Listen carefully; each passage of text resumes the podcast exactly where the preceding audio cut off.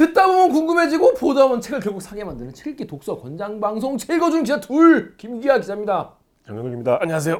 자 지금 가운데 한 분이 계신데 소개 좀 드리고 저희가 지난주 책부터 빠르게 소개하고 넘어가겠습니다. 지난주 댓글 소개 읽어드릴게요. 지난주에 정지아 작가의 아버지의 해방일지 편에 달린 댓글 소개시켜드리겠습니다. 자, 댓글 소개해 주시죠. 정수의 6730님이 이번 책 읽기 정말 재밌네요. 정말 재밌다고 합니다. 같이 낄낄댔어요. 책장을 정, 듣다 보니 책을 정말 샀다는. 리얼로 사시게 되셨다는 정말 저희의 그 취지와 정말 잘 맞는 예. 댓글이었어요. 어, 유저 TF8GM1LQ3B님이 울다가 다음 주에 울다가 또 울다가 울다가 쳐요.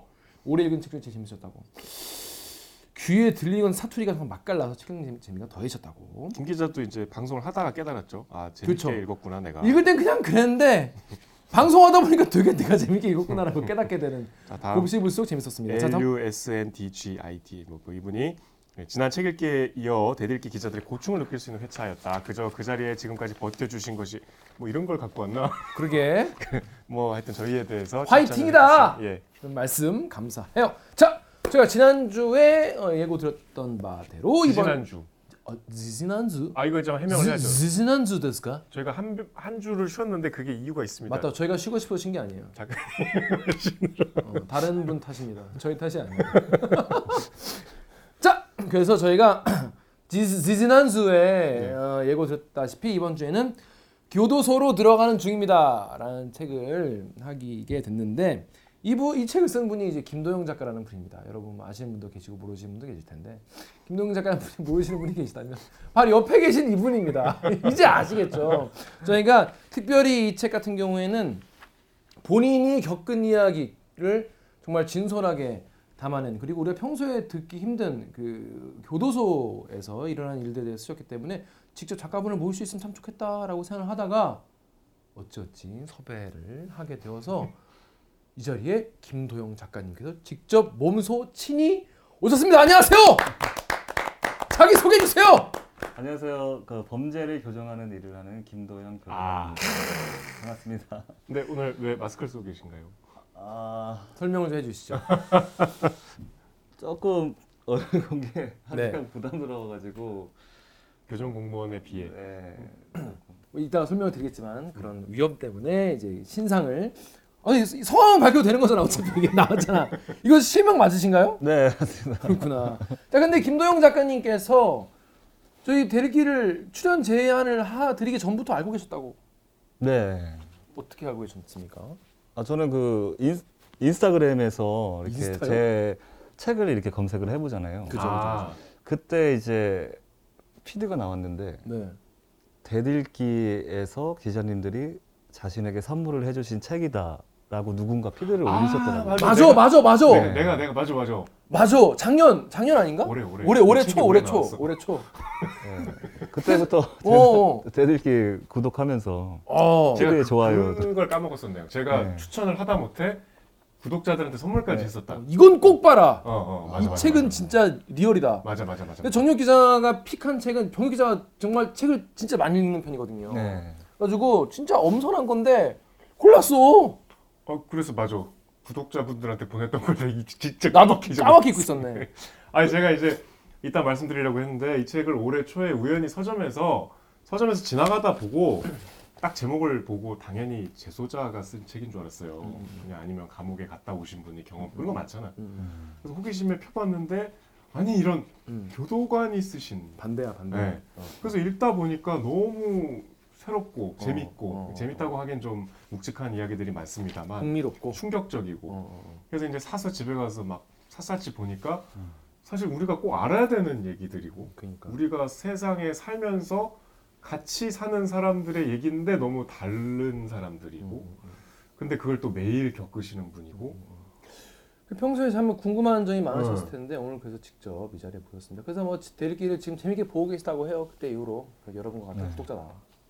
아 그러니까 이제 책 검색하시다가 아시게 되셨군요. 네. 근데 원래 두 분은 이제 낯이 익었죠. 아, 매체에서 좀 많이 봤기 그렇습니다. 때문에. 유튜브도 뭐 자주 보신다고 하니까. 네. 자 그렇습니다. 그래서 저희가 작가님 오셔도 이제 피해갈 수 없는 코너가 있죠. 이 대체 이게 무슨 책인가? 네 네 네. 1분 어. 1분 만에 무슨 내용인지 설명을 하는 무슨 책인지 아직 안 보신 분도 계실 거 아니겠습니까? 그래서 1분 요약을 해 보도록 하겠습니다. 정경 네. 기자 준비됐습니까? 네, 들어오시죠. 자, 준비. 네. 시작. 교도소에 들어가는 중입니다는 매일 교도소에 출근하는 교도관이 쓴 책입니다. 뭐 예를 들면 이런 식이에요. 어, 방에서 어떤 이제 60대 재소자가 폭행을 당했어. 그 젊은 재소자한테. 그래서 이제 그 교도관으로서 이제 적극적으로 개입을 해서 상황을 알아보고 양호실로 보내드리고 양호실이라고 하나요? 하여튼 뭐 이게 치료를 해드리고 아고 뭐 이런 놈이 다 있어 이 나이도 많은 재소자를 하고 이제 알아봤더니 그 나이 많은 재소자는 피해를 호소했던 그 아픈 재소자는 맞았던 재소자는 아동 성폭행범의 이 전과 육범이었다는 거예요. 그러니까 그런 사례들이 여기 막 계속 나와요. 뭐 저 병원에서 쉬려고 치약 뚜껑을 삼키는가 하면 자기 약 잃어버렸다고 막 그냥 어? 때를 쓰다가 그 약이 결국 소화제였는데 교도관은 그 약을 찾던 시에 시간에 사실은 아내는 응급실에 가 있었는데 내가 핸드폰을 갖- 못 갖고 들어갈 걸 몰랐죠. 아 막 진짜 도대체 사람은 뭔가? 사람은 교화가 될 것인가? 세상사는 무엇인가? 인간은 무엇인가? 를 여러 가지 에피소드로 재밌고 효과적으로 다채롭고 심각하게 드러내주는 책입니다. 1분이면 뭐 충분히 설명이 됐는지 모르겠어요. 죄송합니다. 하다가 못했네 되게 오늘따라 작가님 옆에 계셔가지고 아주 아 너무 너무 긴장되고 떨려서 긴장됐나 봐. 자 일단 이 책 쓰시게 된 계기, 그러니까 왜냐면 지금까지 교도관 분들이 한국 역사에서 몇 천 분, 아이 무슨 몇 소리야. 만분 계셨을 거 아닙니까? 근데 이렇게 솔직하고 이런 진솔한 책을 쓰신 분이 얼마나 또 계셨을까 싶어요. 근데 이게 사실 쓰고 싶어도 못 쓰셨던 분도 많이 계셨을 것 같고, 네. 그죠? 근데 어떻게 해서 이런 이 책을 쓰시게 됐었어요? 그러니까 어, 교도관들 그 근무 환경이 굉장히 열악하거든요. 그렇죠.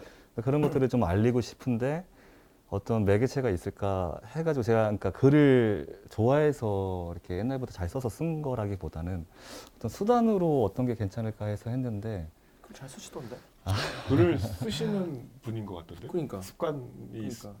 좋아하시는 것 같던데 네, 그래서 저는 이제 어떻게 보면은 저희 교도관들의 어, 노고도 한번 돌아봐 주십사. 음, 이걸 읽으시는 국민 분들이 계시다면은 그분들께 올리는 어떤 청원의 글이라고 생각하면서 집필을 했거든요. 어, 그래서 이게 책 때문에 오늘 같이 이렇게 이렇게 말을 할 수 있는 자리도 마련되고.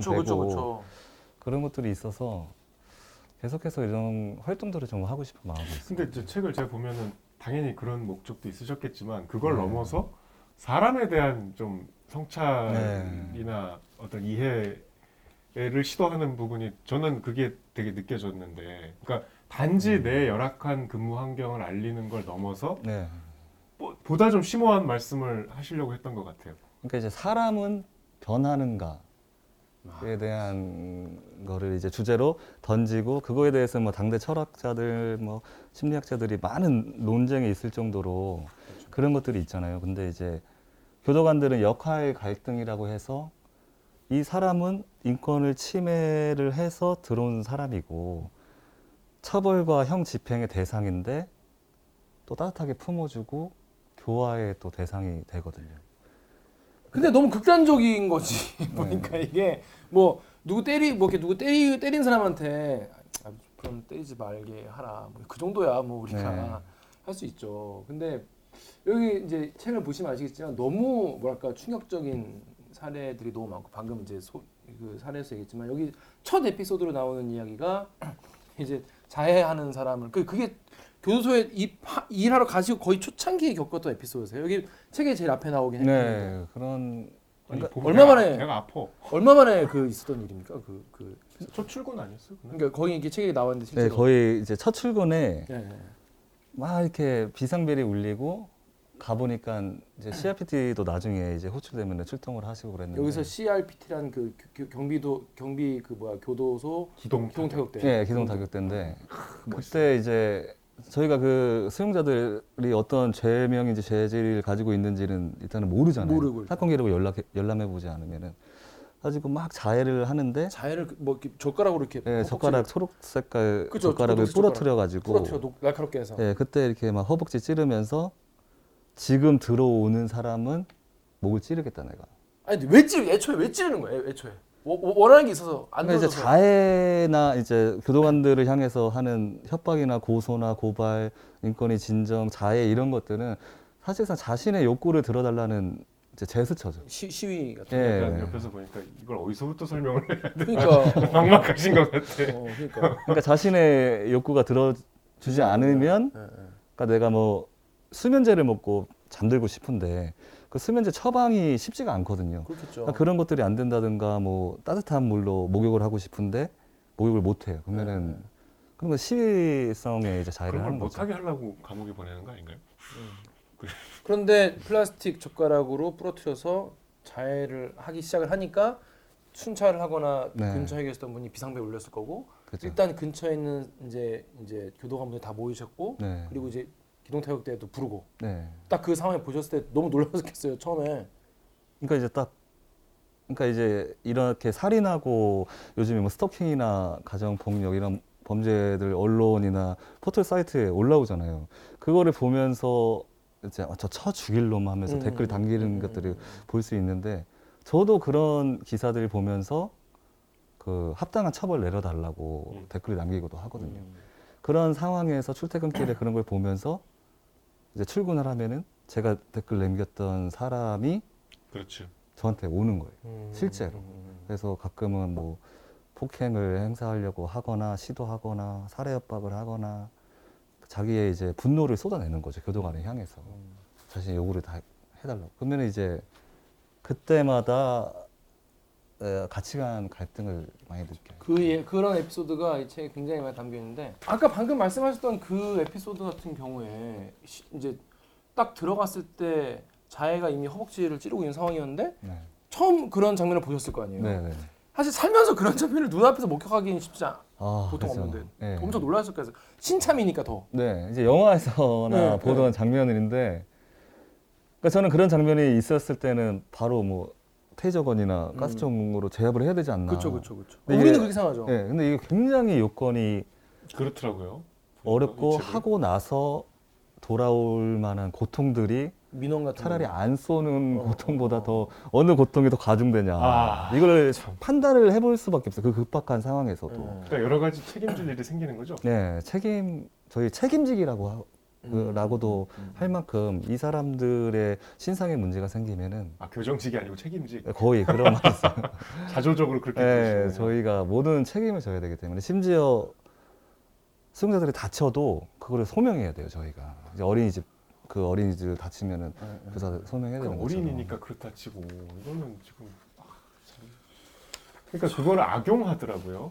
그래서 이제 인권이라는 것이 인간의 권리인데 몇몇 분들은 그거를 인간의 권력으로 활용을 하는 거죠. 자신의 아. 권력으로 내는. 그러니까 이런 것 같아요. 그 아까 말씀드렸지만 기자들은 그 어떤 특정한 범죄를 저지른 사람에 대한 스토리를 쓰고 기사가 끝나잖아요. 음. 그 사람의 혐의, 천인공노할 어떤 음. 범죄 혐의를 요새는 뭐 그것도 자세히는 못 씁니다만 어떤 사람이 검거됐다 했을 때 이제 사회부 기자들이 하는 일이 무슨 일을 저질렀고 어떤 혐의를 받고 있어서 어떤 형기를 받고 있고 뭐 거기까지 이제 기사 끝이고 그 다음에 이제 한참 지나서 뭐 조두순이 출소했다, 음. 뭐 김근식이 출소한다 이런 것처럼 이제 이 사람이 다시 사회에 나올 때 그 사람을 다시 소환하죠. 그러니까 기사가 끝난 지점에서 시작되는 게 이제 교도관 네. 일상인 것 같아요. 그 사실 그 사람은 사라지는 게 아닌데 네. 이제 교도소라는 구치소라는 폐쇄된 공간에서 우리의 시야에서만 사라질 뿐인데 그 어마어마한 사람들과 함께 이제 생활을 하셔야 되는 분들에 대한 이야기는 그동안 뉴스에서도 다루지 않았고 다룰 수도 없고 그다음에 그걸 극화한. 뭐 굉장히 상상력을 첨부한 드라마나 영화에서만 봤죠. 뭐 슬기로운 깜빵 생활과 저도 이제 뭐 재밌게 봤는데 보면서도 저럴 리가 없다. 저렇게 화사할 리가 없다라고 생각을 했고 뭐 영화 프리즌 같은 것도 있고 프리즌은 어, 저는 약간 교도소 하면 프리즌 생각부터. 뭐 그리고 뭐 그 교도소를 배경으로 이제 보통 사람들의 판타지가 좀 가미된 뭐 그런 극들은 많이 있지 않습니까? 쇼생크 네. 탈출. 어 뭐 그것도 그렇고 뭐 Prison Break도 그렇고 뭐 있는데 그런 거 즐겨 보셨나요 그 사이에? 어, 보기는 저도 슬기로운 감방 생활 네. 거의 사명감으로 두 번 봤어요. 사명감으로. 왜냐면은 교도관의 이야기를 다룬 매체가 거의 없고 그렇죠, 그렇죠. 그러니까 저희가 어떤 뭐 선거철이나 어떤 사회 안전망에 대한 이슈가 있었을 때 그 뭐 정치권이나 여러 단체에서 그 경찰, 소방 등, 음, 그렇죠. 뭐 경찰, 소방, 군인 등, 뭐 처우 개선이나 인력 충원이 필요하다라고 이제 대변해 주시는데 저희는 항상 기타 등등에 들어가잖아요. 음, 교정직. 예, 항상 열애되고 소외됐기 때문에 그 교도관에 대한 이야기를 중심으로 한 매개체가 굉장히 반가운 거예요. 그렇죠, 그렇죠, 그렇죠. 가지고 또 그것이 무조건적으로 픽션이라고 보여지지 않고 세계로 깜빵 생활 같은 경우에는 비슷한 부분도 많았고 감정선에서 거죠. 네. 네. 다른 게 있다면은 그 드라마는 약간 파란색 색깔로 비유하자면은 그 현실은 약간 회색, 검은색, 음, 많이 다르네요. 예 그런 감정이 좀 다를 뿐이지. 근본적으로 다르네. 그래도 그런 일단 시도가 있었다는 거는 음. 굉장히 저는 좋았던 것 같아요. 음. 근데 교도소에서 일어나는 밝은 면도 네. 많이 담긴 건 사실이고, 네. 근데 그거에 비해서 실제로는 완전 회색 어두, 어두운 게 더 많은. 그 이제 교도소에서 있었던 일들을 직접적으로 체험하면서 그 드라마 보면서 울고 웃고 그런 네. 그런 면들이 사실상 그러실 분들이 있을까 그러니까 그런 생각이 드는 거예요. 보면은 그 드라마의 그 주제도 뭐 교도소도 사실은 사람 사는 곳이다. 뭐 그런 거 아니겠습니까? 기본적으로. 네. 근데 사실 그, 일- 일하시면서도 그런 생 그런 어떤 그래 여기서 사람 사는 곳이다 이런 생각이 들 때가 있으세요. 그러니까 네. 이렇게 여기 써 있지 않지만 뭔가 교감 같은 게 있는. 경우도 있잖아요. 근데 물론 네. 그거에 처참하게 배반당하는 에피소드 나오긴 하지만 어떠셨어요? 그러니까 이제 교도소를 작은 사회라고 그러잖아요. 음, 음, 교도소가 단순히 이제 감시만 하고 음. 그런 것만 있는 것뿐만 아니고 여기서 이제 뭐 직업 훈련도 하고 어 그렇죠 그렇죠. 뭐 의료적 처우도 받고 심리 치료에 뭐 인성 교육 교육실도 있고 뭐 종교도 이제 시설도 있고 그런 것들이 정말 사회처럼 전반적으로 작, 작은 사회처럼 돌아가기 때문에 이 안에서 정말 변하려는 사람들이 분명히 있거든요. 음. 그런 사람들을 보면서 이제 열심히 저기 종교적인 부분이나 교육을 받아서 다시 사회로 돌아가서 이제 재범 저지르지 않겠다. 아, 정말 뭐 대화를 이렇게 해주셔서 감사하다. 그런 사람들 보면은 정이 많이 가죠. 음. 정이 가고. 근데 이제 이거는 그 이면에 우리가 그거는 이제 우리가 듣고 싶은 얘기고 그렇죠. 정말 싸늘한 현실 얘기가 이 책에 네. 아니 이게 보니까 첫 출근 이야기 아까 얘기하다 말았는데 첫 출근은 분위기 탐색전이라 생각했는데 내 생각이 보기 좋게 산산조각 났다라고 써 있어요. 보통은 첫 출근하면은 이제 꾀더는 볼자루 같이 앉아 있지 않습니까? 보통 회사는 보통 회사는 출근하면은 나 뭐 해야 되지 이러고 이러고 앉아 있는다고. 근데 교, 교, 어, 교정지에 계신 분들은 첫 출근했는데 자해하는 사, 사람 아이고 그래서 이거 말려 말리고 나 이게 보니까 막 그리고 나서 내 그 사람 근육의 힘과 이런 게 막 내 손에 네. 남아 있다는 이야기 그게 너무 무서웠어요. 그리고 그 조각이 떠- 바닥에 떨어지기 전에 그러니까 선배 입에서 나온 말이 뭐냐면 아까 우리가 매달렸던 그 사람 있잖아. 5년 전에 사람 3명 죽이고 토막살인 낸 사람인데 그 저 같으면은 막 소스라치게 놀라서 내일 나 출근할까 말까 이런 생각할 것 같아요. 무섭지 않았나요?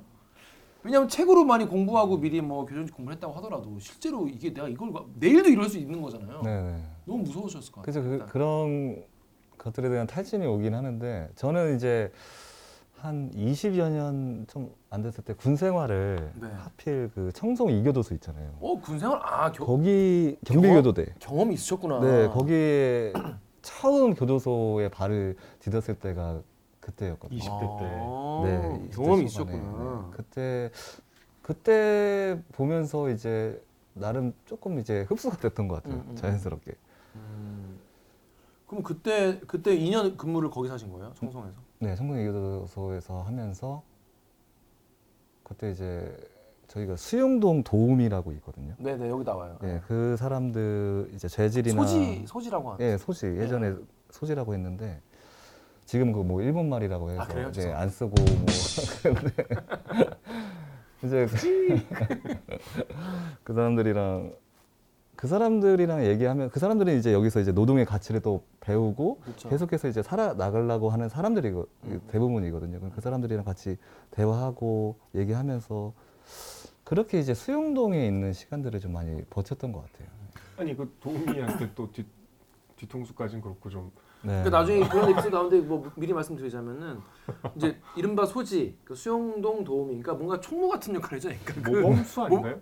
모 범수 모범수? 예, 일종의 모범수라고 볼 수 있을 것 같아요. 예. 그러니까 뭔가 이제 커뮤니케이션 상대인 거잖아요. 네, 교도관을 네. 도와서 이제 일을 예. 하는 거죠. 그, 그 아무나 그렇게는 안 할 거 아니에요. 그죠, 그죠. 근데 이제, 여기- 대화를 하게 되고. 어, 근데 여기 에피소드에 나왔는데 되게 싹싹하고 일 잘하는 이제 수용동 도우미 네. 아 계셨고 그분 막 되게 인간적인 교류도 하고 야 네, 네 아들 네. 뭐어잘 키워라 이러면서 아이 뭐 그래 나, 나가서 나가서 넌 뭐 해서 먹고 살래 아 저는 뭐 중고차 뭐 영업을 해보려고요 네.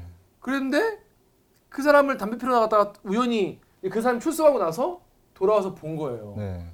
어, 근데 반응이 무슨 외제차에서 어 그거 내렸다. 그 실제로 이게 딱 음. 딱 그때 딱 보신 거예요 왔는데 근데 이제 그러니까 중고차 매매업을 아 그러니까 예, 한, 한다는 하는 분들이 꽤 많거든요. 그러니까 중고차 매매업을 이제 같이 이렇게 지인들이 많다 보니까 음, 그. 일에 나가서도 하겠다라고 네 해서 그 그땐 되게 분위기가 화기애애했던 네, 거예요 근데 이제 나가서 출소하고 들어와서 이제 서류봉투 이렇게 많이 들고 와가지고 들어가는 거를 보고 오, 완, 오 왔냐 반가우니까. 네, 안녕. 그러니까 요 상황은 네. 이미 출소했는데 이제 잠깐 밖에 담배 피러 가는데 까만 차가 와서 누가 하얀 차, 내리는데 하얀 차, 하얀 하얀 차였나? 네. 어 걔야. 반갑잖아 어. 네, 반갑게 인사했는데 그러니까 출소하면은 어, 이 사람들이 이제 수용돼 있는 동안에는 수용자지만 출소하면은 이제 민간인이잖아. 예, 민원인이 되잖아요. 아 민원인. 예, 그렇지 민간인이면 다행이야. 민간인도 그- 어, 되- 민간인이기만 하면. 다행인데 민원 민원을 안 하러 와. 예. 그리고 이제 공무원은 모든 국민에게 봉사해야 된다는 게 이제 법으로 돼 아, 있으니까 그렇죠, 그렇죠, 그렇죠. 이제 이 사람들이 그 동안에 수용 생활하면서 불만을 이제 민원인의 신분으로 민원을 넣고 고소를 하고 괴롭히는 사람들도 근데 있죠. 그게 고소하는 것도 사실은 되게 번거로운데 굳이 그러니까. 나가서 그렇게 하고 싶을 만큼 뭐가 좀 악감정이 있나 봐요. 그러니까 이제 고소 고발 재판에 익숙한 사람들이 많잖아요.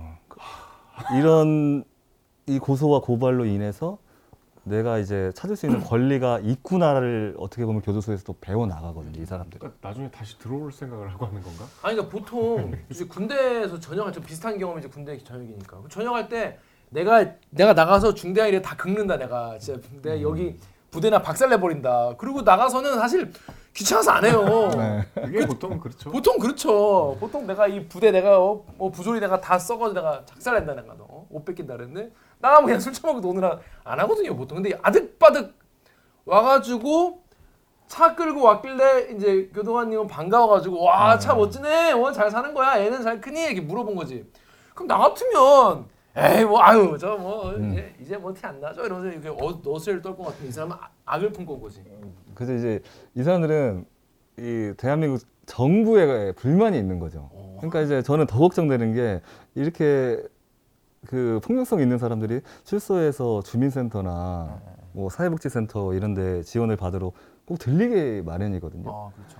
그러면은 이 안에서 저희가 제압을 할 수 있는 상황이 되는 이 안에서도 이렇게 폭력성을 드러내는데 아, 제어가 안 되는데. 이렇게 행정직 공무원들, 사회복지직 공무원들 만나시면은 참 걱정이 그분들도 많은 소진이 있겠다 그런 생각이 좀 많이 들었어요. 근데 이 책 보면 재밌는 게 꼭 이렇게 아까 같이 이제 그 친했던 수용자가 돌아와서 어, 아저씨 반말하지 마요. 그래서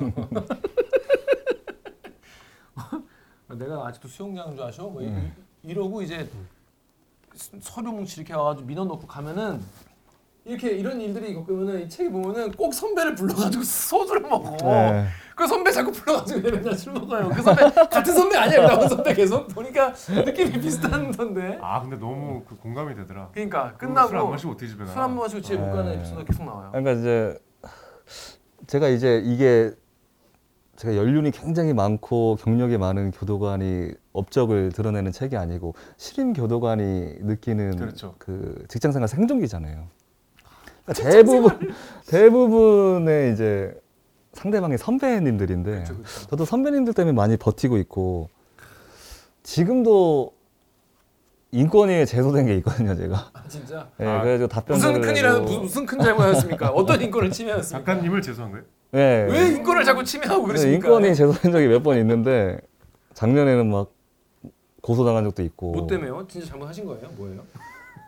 근데 정말 다행인 건 작년에 고소당한 거는 이제 독직 폭행이었는데 독직 폭행이 뭐냐면 이제 공무원이 이제 뭐 수갑이나 이런 거 채워져 있을 때 수용자를 폭행하면은 그 업무상으로 예, 관련돼서 더 가중 처벌되는 건데 다행인 건 근데 그 수용자가 저를 폭행을 한 거예요. 가지고 제가 그때 그러니까 근데 정말 다행인 거는 그 사람이 오히려 저를 고소했는데 CCTV가 있었어요. 아.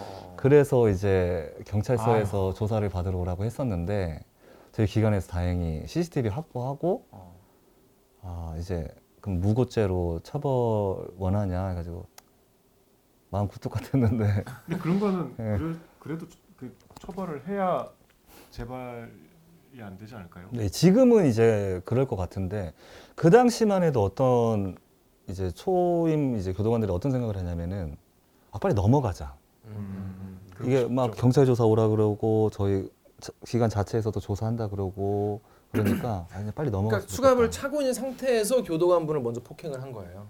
저를 발로 발로. 이제 무릎을 찼죠. 그래가지고 아. 제가 그때 막 뒹굴고 그랬었는데 어 근데. 여기 보면은 선배님들이 늘 그 얘기를 해. 야 유도리 있게 해라. 예, 유도리. 예.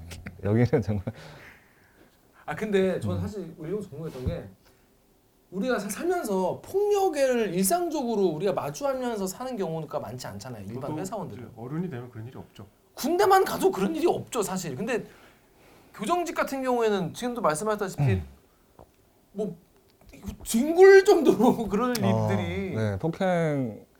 그러니까 기사로 이렇게 검색해서 찾아봐도 폭행당하는 공무원 교도관들 굉장히 늘어나고 있고, 그러니까 어떤 형식의 폭행이냐면은 다양한데 뭐 밀치기 뭐 그런 것도 있지만 간염병을 앓고 있는 수용자들이 순차 지나가는 교도관들 얼굴 향해서 침을 뱉거나, 어. 그러니까 뭐 그러니까 이제 기존의 생활들이 좀 어려운 상황에서 구속되시는 분들은 이제 건강 관리를 잘 못하신 분들은 깨물기도 하고 아. 그러면 이제 아, 교도관들 불안해. 예, 뭐 에이즈나 백일의 폐렴, 뭐 간염, 결핵, 책에.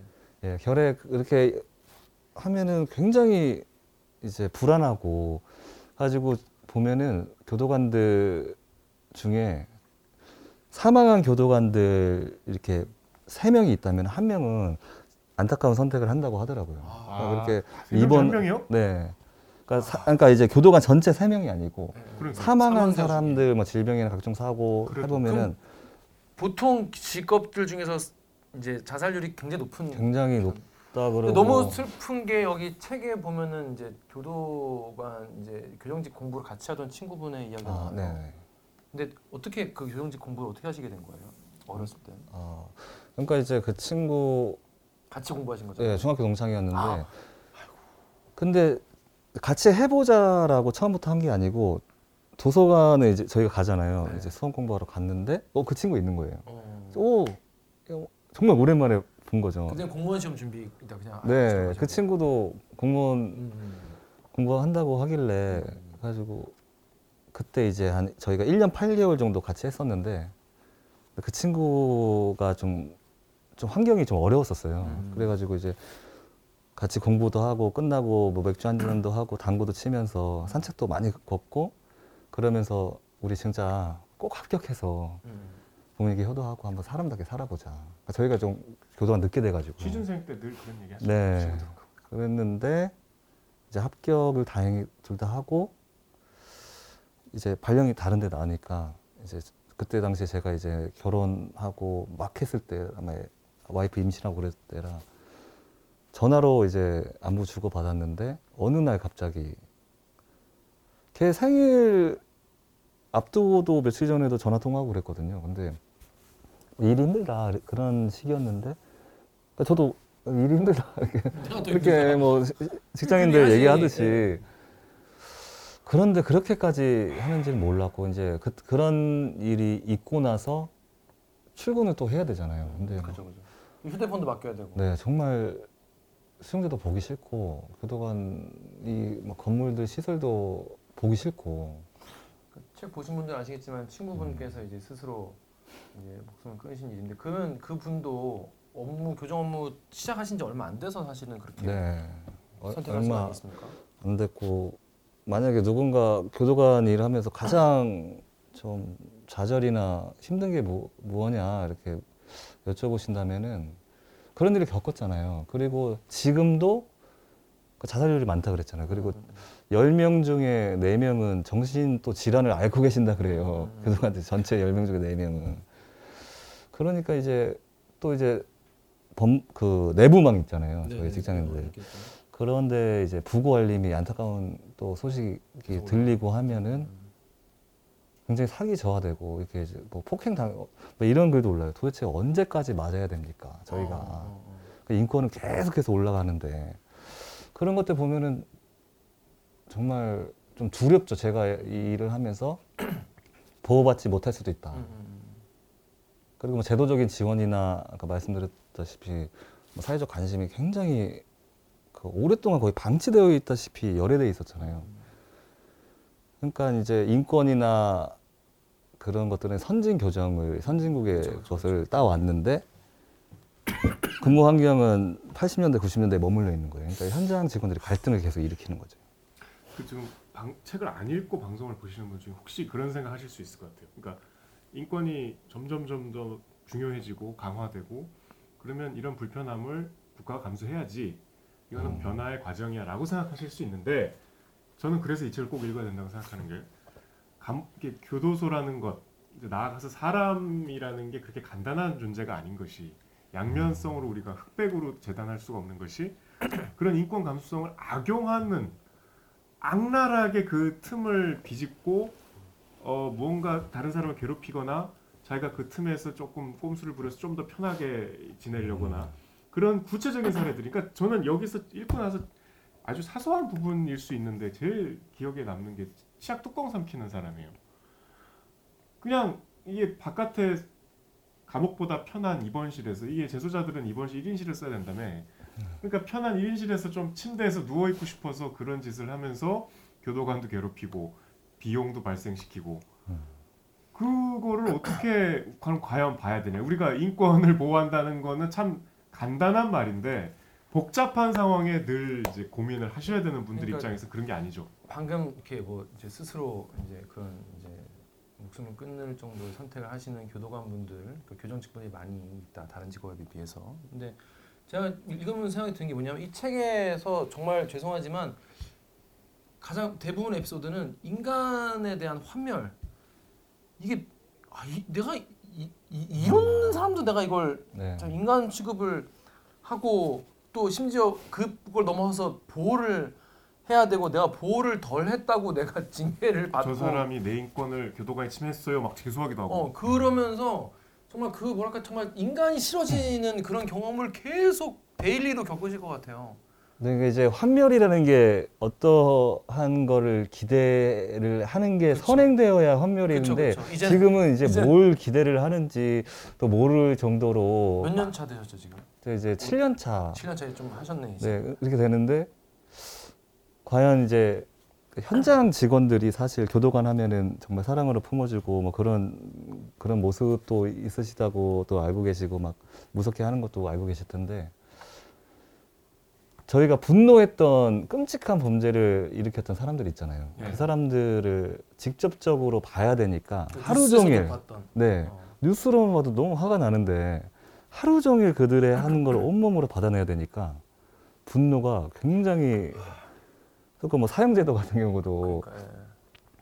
뭐 자진해서 내가 할 수 있다라고 나는 손을 들겠다 음. 하는 직원들도 있어요 실제로 아 그 버튼 누르는. 네 너무 이 사람들을 하루 종일 욱, 어떤 수용자들은 웃고 피해자 탓을 하고 그런 것들을 아 너무 끔찍해. 봐야 되니까 매일 같이 그것도 있잖아요 성범죄자가 들어와서 그냥 음란한 잡지 보고 계속. 네. 막 그림 그리고 어, 어. 네. 그래서 하지 말라 그러면 네가 뭔데 어. 이러고 그런 걸 법으로 예. 맞닥뜨리면 근데 기분이 어떠세요? 아, 처음에 임명됐을 때는 정말 법이 막 믿기도 하고 음. 이게 법이 보호해 주는 거잖아요. 그렇죠.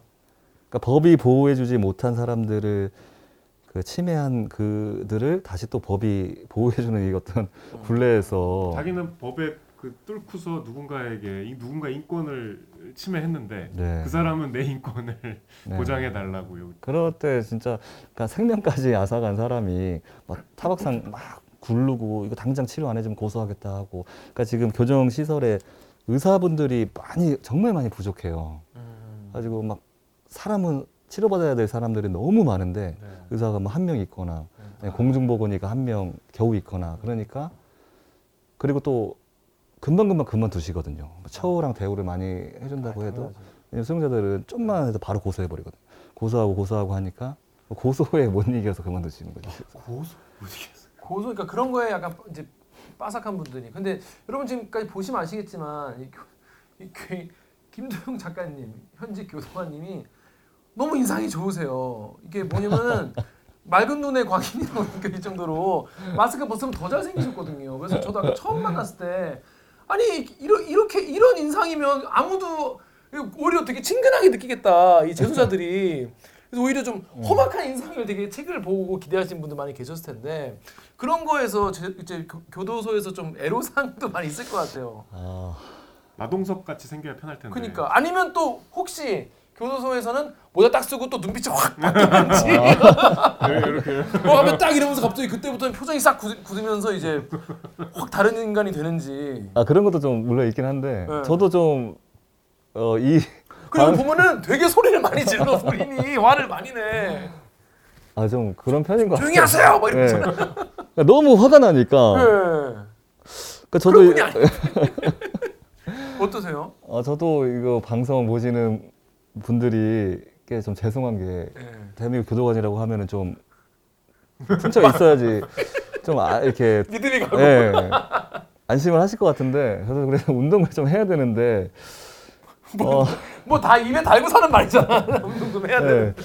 똑같은 직장인이네요. 나도 우리랑, 우리랑 똑같으시네요. 저도 운동 좀 해야 되는데 근데 이제 확실히 덩치가 좋으면은 음. 그분들은 아까도 말씀드렸지만 그 이런 폭력 이런 문화에 익숙한 사람들이 많기 때문에 네. 아, 그럴 것 같아요 덩치가 좋으면은 쑥 수그러드는 사람들이 어, 꽤 있어요. 예. 그 사람들도 상대 봐가면서 하는군요. 예, 봐가면서 아, 좀 감사하다. 봐가면서 하고 천하에 간사한 분들이 많이 계셔서 거기 진짜 세상의 끝이라고도 그러니까, 하잖아요. 예, 예. 그런 분들 아, 이 얘기도 또 조심스러운 게 아닌 분들도 굉장히 많거든요. 왜냐면은 그렇겠죠. 전체가 그래 버리면은 못 사실 살죠. 운용이 안 돼요. 그러니까 아까 네. 기자 얘기한 것처럼 그렇게 악용하는 분들은 일부에 불과한데 일부가 이제 이- 이만큼 이만큼 일부가 막 이- 이렇게 있으면 얼마나 매사 힘드시겠어요. 근데 보면은 이게 사실은 우리가 이제 남자들은 다 알잖아요. 이게 중학교 때 고등학교 때 이제 정글이잖아 일단. 네. 어, 그러니까 힘, 그러니까 뭔가 덩치, 힘, 싸움 이런 걸로 일단 아무리 그 안에 어떤 룰이라는 게 있다고 하더라도 딱 처음에 눈빛으로 제압하고 뭐 그런 게 있는 건데 음. 교정직 같은 교도소 같은 경우는 그런 문화에 되게 익숙한 분들이시니까 그죠, 그죠. 예. 굉장히 막 여기 보면 나와요. 너 내가 죽여버리겠어. 넌 내가 죽인다. 뭐 이런 말 들으면은 그죠, 예. 진짜 죽이지 않을까? 이런 어, 공포가 공포 있죠. 있죠. 그래서 이제 직원들끼리도 직원들 저 말고 다른 직원이 어떤 수용자들과 공감대가 형성돼서 서로 친하게 지, 지내면 수용자랑 네 직원이 그러면은 직원이 너무 친해지더라도 다른 직원들의 어떤 인적 상황이나 그런 거는 서로 서로 알려주지 마라. 아 뭐 근데 친해지는 경우도 있어요. 실제로 뭐 밖에 나가 서 소주 한 잔 하고 이런 네, 있다고 하더라고요. 왜냐면은 어떤 이렇게 좋은 사례들 같은 경우는. 음. 그 나가서 이제 자영업 같은 가게를 차리는 거예요. 어. 그러면은 또 그동안. 예, 안에 있어서 정말 힘을 주셔서 제가 다시 감사하다. 이렇게 일어설 수 있었다 하면서 같이 이렇게 얘기하시는 분도 있고 그러더라고요. 아니 그 범죄도시 2 보면 음. 막 그 손석구가 내가 너 죽인다 그러잖아 이제 음. 마지막 한 방 맞기 전에 음, 음, 그리고 영화 끝날 때 이제 경찰들끼리 술 먹잖아. 음, 음. 난 그거 보면서 불안해 죽겠더라고. 그러니까. 저 등지고 앉으면 안 되는데 그러니까. 갑자기 나와갖고 저 어- 평생 어떻게 불안해서 술을 먹냐? 그래서 여기 책에도 나오지만은 오늘 이제 마스크 쓰신 가장 큰 이유 중에 하나가 이게 너무 얼굴이 또 다 알려지면은 또 그러니까 그리고 또 이게 또 방송이나 이런 매체에 나온다는 게 잊고 있던 사람들도 어? 저 새끼 봐라? 나 나한테 옛날에 소리 질렀던 그 음. 교도관인데 이 새끼가 책을 썼네? 이거 모르다가도 알게 되고 갑자기 없던 화가 나고 네. 이럴 수 있는 거잖아요. 그래서 제가 최대한 조심하긴 하는데 책에 보면은 와이프분이랑 산책하는데 어? 나 나 예전에 교도소에서 나 교도관 그 인사 하이 하고 네 그런, 경우가 가끔 그런 있나요? 경우 많죠. 많다고요? 많아요. 그래서 이제 그 교도소가 있는 지역에서 스- 살면은 만약에 어떤 한 특정 지역에 있는 교도소인데 거기 이제 교도관들이 있잖아요. 네. 근데 그 교도관도 이 지역에서 초중고를 다 나오고 아, 집 근처로 교도소를 가요? 사람들이? 그러니까 이제 가까운 주소 그런 그렇게 희망을 하죠. 아, 일 희망- 지망을. 아, 예. 안 그러시는 분들도 있는데 아 지방을 받나요? 네. 내가 갈까? 기왕이면 그때 현수원에서 뭐 성적순 그런 것도 있는데 어, 그러는데 수용자들도 이 지역에서 초중고를 나오고 이렇게 아. 같이 이렇게 사는 거예요. 지역 사회에서. 그럼 아는 사람이 있을 아는 사람인 경우도 많고 뭐 형수님이고 아는 뭐, 뭐 이렇게 형의 뭐 아는 사람이고 이렇게 같이 뭐 이렇게 살아왔던 사람들이 많기 때문에 아.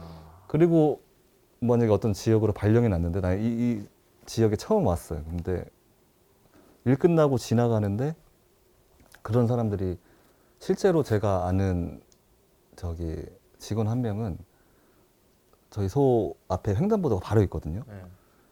그 앞에서 기다리고 있었대요. 퇴근하는 거를. Oh shit. 근데 그거를 왜 기다렸 왜 기다렸냐 하니까 그 출소를 하- 담당을 했었는데 출소 보통 새벽 한 4시 이렇게 하거든요. 네. 근데 이제 출소할 때 이제 그 사람이 구속됐을 때 보관했던 짐들 있잖아요. 그쵸, 가방이나 그쵸. 옷까지 이런 것들. 그런 것들을 다시 확인하고 돌려주는데 그 가방에 칼이 있었대요. 식칼. 응? 그래가지고 아니 어떤 사람이 대체 자기가 메고 다니는 손가방에 식칼 부엌에서 쓸 식칼을 들고 다니냐. 음. 그러면서 어 그거 때문에 약간 실갱이가 있었나 봐요. 아, 그러니까 네. 교도소에 들어갈 때 구속될 때 뺏겼던 짐들을 돌려주는데 네네. 그 안에 그때 살기 전에 거기에 시칼이 가방에 있었던 거죠. 네. 그래서 이거를 돌려주려 하다 보니까 불안해서 네, 야 뭐, 왜 뭐. 여기다 칼이 있었냐 애초에 네. 그래서 그래 아 못 주겠다고 했던 거예요. 칼은 못 주겠다. 예, 뭐 좀 이거 좀 문제되지 않냐 했더니 아 이거 씨, 내 건데 왜 그러냐 해가지고 실갱이가 돼서 이제 자기 출소하니까 네, 네. 퇴근 몇 시에 하냐 아. 그렇게 된 거죠. 해가지고 그러고 나서 한 다섯 시간이 지났는데 퇴근 때까지 거기 앉아 있더래요. 와. 다섯 시간 그 횡단보도. 그래가지고 직원 한 명이 차로 그, 그 직원은 대중교통 이용하는 직원이었는데 네, 네, 네. 차로 데, 데려다주고. 아까 그러니까 보고 그래도 연락한 거예요. 나 지금 여기 지금. 네, 그 앞에 사람이 있으니까. 불안하다. 근데 그 사람이 있다고 해서 저희가 어떻게 조치를 할 수 있는 방법이. 없잖아요. 뭘 뭐. 위해를 가한 게 아니니까. 네. 가세요 할 수도 없잖아. 그러니까. 할 수 없죠. 그러니까 아니 그러니까 이게 생각해 보면 아무것도 아닌 게 예를 들어서 여러분 생각해 보세요. 예를 들어 뭐 그럴 리 없겠지만은 그분이 그날 시칼로 누굴 찔렀어. 근데 그게 그냥 가게에서 팔잖아요. 시칼은 언제든지 구할 수 있는 칼이야. 근데 음. 교정국에서 그 뭐 나올 때 시칼 그냥 줬다. 그러면 교도소에서 바- 어, 돌려받은 시칼로 뭐뭐 사래. 어, 그렇게 있죠. 기사들이 이렇게 쓴다니까. 기사들 입장에서는 그렇게 써야 이게 네. 아다리가 맞으니까. 그러면 이제 야 그걸 그냥 주면 어떡하냐. 어 뭐? 음. 이럴 거 아니에요. 그러니까 이게 어려운 거 사실은 무슨 정가 범에게 식활 쥐어준 어 쥐어준 교정당국. 교정당국 그그그 그, 제목 그렇게 쓰면은 그게 되는 거야. 그러니까 참 이게 어려운 문제긴 할 것 같아요, 진짜. 네, 정말 또 그런 것들 있잖아요. 막 저희가 과밀 수용이다 보니까 과밀 수용. 그 사람들 한 방에 막 열 몇 명이서 뒤섞여서 자요. 이불도 덮고. 옛날에 막 쪽잠 네, 칼잠 쪽잠. 칼잠 잤다고 이렇게. 네, 지금도 그러고 선생님. 있어요. 지금도 계속 포화 상태가 점점 더 커지고 있기 때문에 막 이렇게 변기 쪽에 머리도 대고 있고, 그러니까 그게 이게 자고 있- 우리 저희가 순찰에 돌잖아요. 하면서 인원도 세보고 보는데, 근데 그 사람이 사망해 있는지 음, 음. 극단적인 예로 음, 어디. 질병이 아파서 이렇게 누워 모르잖아요. 저희는 일일이 다 깨워볼 수도 없고, 그것도 인권 때문에 안 되고, 그러니까 그치, 근데 아침에 일어났는데 이 사람이 사망해 있었다. 이불 덮고 자고 있었는데 그럼 이제 조, 조치를 못한 그러면은 이제 과실치사 업무상 과실치사죄로 기소당하거든요. 무상 과실치사. 기소당하고 가족들은 언론에 제보하고 그러면 또 이제 조사 조사를 받으러 다녀야 돼요 실제로 그때 뭐 했냐 그런 것들에 대한 그러니까 이, 이게 운수직 아니냐 그러면은 운수. 봐요 운이 좋아야 살고 그운 지나갔을 때 그 사람이 어떻게 그걸 파악을 하냐 그러니까 너무 과도하게 그러니까 책임을 계속 현장 교도관에게만 무는 지금 거. 말씀하시니까 이제 세- 생각나는 에피소드가 이제 자살을 시도한 그, 그, 그 제소자분이 밤에 네. 생- 그걸 발견을 해가지고 보안이 이제 이미 목을 매가지고 죽은 것 같아가지고 어 이미 죽은 것 같다니까 이제 선배 이제 교도관이 네가 뭔데 사망 네. 선고하냐 의사가 하는 거 아니냐 그러면서 가면서 계속 네네. 심폐소생 그 에피소드가 여기서 가장 저는 강렬한 에피소드 중에 하나였는데 음. 그때 살면서 처음으로 그런 이제 목맨 사람을 그죠, 그죠. 보신 거죠. 네. 근데 제가 딱 봤을 때는 음. 그 몸이 파랬어요. 그래가지고 옷을 벗고 있었어요? 그러니까 이제 처음에 옷을 입고 있었는데 저희가 옷을 다 벗기고 아. 막 들고 이제 간 거죠. 어. 응급차 대기시켜 달라 하고서 막 갔는데 옷이 옷- 파랗고 아. 이게 이렇게, 이렇게 흉통의 움직임 있잖아요. 그런 것도 네, 없고 없고 그냥 아. 딱 차갑게. 네, 이 사람 그러면 사망한 거 아니냐. 어. 가족한테도 알리고 먼저 그렇죠. 그러지 않습니까? 가족한테 알리고 가야 되지 않냐. 음. 뭐 그런 시기였는데 음. 아, 지금 사망한지 네가 음. 어, 어떻게 알고 선배가. 이제 판단을 하냐 이제 어.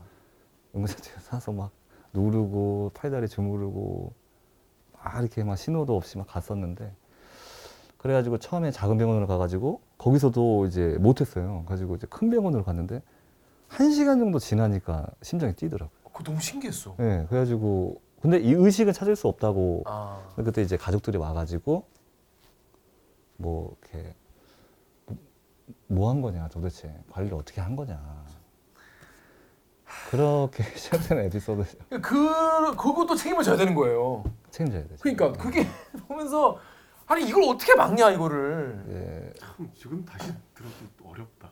소명을 해야 돼요. 계속해서 소명을 해야 되고 일상적으로 그런 게 그리고 보면은 그러니까 여기서 이제 인간에 대한 배신 그 저는 저 가장 끔찍했던 에피소드 너무 많아 너무 이렇게 그 여기 얘기가 너무 많은데 그 자녀를 이용하는 제소자들 네. 어마나 재, 재판에 아 와 전 교복 이, 요, 아. 요, 요 얘기는 여러분 책 보시는 걸 추천을 드리고 또 자세히 말씀을 못 드리겠는데 거의 그 프리미어 피어 같은 약간 사람이 어떻게 그렇게 음. 여- 연기를 그렇게 하나 네, 카이저 소재급의 어떤 카이저 소재급의 정말 카이스 소재라고 쓰셨죠. 그러니까 연기를 그렇게 해요. 네, 제가 재판에 재판에 이제 저희 출전과라고 해가지고 재판에 들어가거든요, 같이 검사 조사도 같이 들어가는데 그 구속 전 대기실이 있어요. 거기서 이제 사람들이 모여 있는데 사람들이 모, 모여 있다 보니까 자기 재판 선고 결과도 너무 긴장되고 하니까 사람들이 좀 흥분해가지고 근데 어떤 사람들은 정말 여기 책처럼 이용하고 교도관들한테 구속 전 대기실에서는 막 교도관들한테 막 뭐라 해요, 막. 음. 예? 막 뭐라 하고 문이 열리면은 바로 그렇게 변하죠. 판사님 하면서 막 울고 몸 막 떨고 다시 들어와서는 와 오늘 진짜 괜찮았다. 오늘 괜찮았다. 오늘 연기 좋았어. 네, 오늘 연기 좋았어. 이게 나와. 저 오늘 어땠어요? 좀 어필 된 것 같아요. 네. 이렇게 그러니까 여기 보면은 우리 야. 아들이 교복 입고 아니, 그, 아니 그 얘기는 내가 자르고 왜냐면 이거 책 보시라고. 요거까지만 해. 어. 교복 입고 라고 저는 그게 되게 찡했거든. 그러니까. 아 자식이 교복 입은 걸 보고 싶었구나. 음, 근데 그게 아니었던 거지. 아, 너무. 그래서 여기 보면은 나는 소리 지르고 말았다는 표현이 되게 많이 나와. 보면은 나도 소리를 질 수밖에 없어. 아, 원래 그런 성격. 아니실 것 같아요. 네, 너무 아 진짜 너무 화가 나고 진짜 어떻게 해야 될지 그러니까. 지금도 확신이 서지 않아요. 이 사람들 아니, 대할 때. 그랬어요. 그럴 것 네. 같아. 어. 그건 알 수, 진짜 그리고 또 너무 어려워. 너무 그, 그 매일매일 아버지를 찾아와서 영치금을 넣는 그 음. 효녀 이야기. 진짜 이런 거 보면은 와 진짜 인간에 대한 진짜 와 이게 human story가 아니에요. human story인 줄 알고 봤다가 판 판이 깨지는. 그래서 저는 그 생각했어요. 아 이게 아무리 교도소 제도조에 대한 책이긴 하지만 기계적 중립을 지켜서 훈훈한 스토리가 절반은 있겠지. 절반은 웬걸 한 10%밖에 없어. 근데 이제 읽다 보면 정말 꿈도 희망도 없는 것 같은데 그래도 뭐랄까 좀 여기 또 그런 얘기도 나오긴 하잖아요. 이게 정말 정말 반성하는 그런 네. 그런 사람들. 그게 그러니까 이게 이 책이 이제 뭐 개인 정보나 보안 유출 방지 때문에 좀 각색이 되기는 한 건데 네. 또 제가 부각식 면도 있고 어 처음에는 출판사에 제가 냈을 때는 더 어두웠어요. 더? 근데 이제 편집자님이 아 이러면 안 된다. 이게 여러 사회 면에도 들어가고 각종 관련 직업인 사람들도 읽을 텐데 너무 이렇게 예, 써. 훈훈한 거 있어야지 사람들이 너무 다크하다. 예, 읽는다 해가지고 그래서 이제 몇 편을 넣었는데 억지로 억지로 찾아서 찾아서 찾아서 정말 근데 현장 교도관들은 대부분의 어, 반응 어때요? 동료들이 읽으시고 반응 어때요? 아 처음에는 정말 감사했던 게 뭐 익명의 전화번호로 전화가 와가지고 우리 얘기해줘서 너무 고맙다. 어. 아 아닙니다. 저기 어디에 근무하시는 누구세요? 하면 그거는 알 필요 없고 알고. 내가 그냥 감사해서 그런 사람도 있고 약간 팬레터식으로 저희 업무망 통해서 음, 음, 아, 정말 선배님들 같은 음. 사람들이 이렇게 얘기해 주셔서 그런 거가 있을 때 제가 제일 이 일을 하면서 보람 느끼는 것 같아요. 이 일 안에서 보람 느끼기는 사실 음, 음. 쉽지는 않고 솔직히 음. 말씀드리면은 그거를 통해서 이렇게 징검다리 삼아서 저는 그리고 제가 지금 뭐 책에 나와 있지만 그 상담 심리학 전공한다 그랬잖아요. 근데 그것도 수용자들 물론 사회 복귀에도 있지만 아, 그 폭력성이 높은 사람들을 직접적으로 대면하는 그 제복 공무원들 있잖아요. 그 사람들에 대한 어, 소진이나 그런 것들이 심각하기 때문에 좀 그런 분들에 대해서 좀 치료적인 거나 그런 것들을 연구하고 싶고 이제 그런 거. 책 뒤에 보면 이제 본인이 상담 심리학 공부를 하는데 사실 이건 날 위한 날 위한 게 아니었을까 이렇게 끝맺음을 네. 하시는데 아, 예. 너무 짠했어요 보면서 음. 어, 그- 그런 생각까지 드는구나 네, 이게 그런 그런 활동들이 없었으면은 못 버텼을 것 같아요. 어. 오늘 같은 경우도 아까 말씀드렸다시피 여기 이곳에 오면서 평 매일같이 보는 그 회색의 콘크리트 시멘트로 둘러싸인 교도소 외에 제 시, 시야에 이런 장면들이 들어오는 거잖아요. 그거 자체만으로도 좀 힐링이 희석이 되는 것 같아요. 되는 예, 이런 것들이 또 내일 가서 출근을 해서 또 원동력이 되기도 하고. 그 여름에 힘들다는 네. 얘기가 나오는데, 아니 그 왜냐하면 그 신영복 선생이 감옥에서 쓴 책을 보면 여름이 얼마나 그 힘든지 나오거든요. 이게 아, 네. 이- 너무 더워서 사람이란 존재 자체가 열을 내니까 사람이 미워져서 네. 이 너무 여름이 괴롭다 라는 얘기가 나오는데 아직도 나아진 게 별로 없는 것 같더라고요. 별로 에어컨이 건- 없어요. 네, 에어컨 참. 뭐 그런 얘기가 있었는데 뭐 이슈가 엄청 됐었잖아요. 뭐 교도소에 무슨 에어컨이냐. 우리 집도 없는데 그러니까 이게 과밀 수용이 너무 부푼 풍선처럼 커지다 보니까 그러니까 이게 살만 진득한 살이 막 붙으면은 어. 사람들이 날선 말들이 막 난무하고 그러니까 서로가 서로를 혐하게 만드는 거죠. 여름 되면은 그러니까 이제 수용자들이 정말 아, 정말 안타깝다라고 어. 생각했던 게 정도로. 여름이었어요. 그 정도로 여름에는 정말 사람들이 스트레스 많이 받고 여기 보면은 교도소 생활이 시민들의 최저 빈곤선보다 좋아지면 안 된다. 네. 왜냐하면 벌 받으러 온 사람들이니까 성실하게 사람, 사는, 사는 사람보다 죄를 짓고 들어온 사람이 더 쾌적하게 지내는 거는 적절하지 않기 때문에 그, 그 말도 음. 일견 이해는 되는데 음. 이 안에서 사는 분들은 추위와 더위가 너무 극단적이니까 아니 그리고 음. 여름은 말씀대로 그러다 거기서 또 범죄가 나갔어. 그러니까 그- 그죠. 예. 그 혹시 그 인터넷에 도는 그 교도소 만화 보였어요?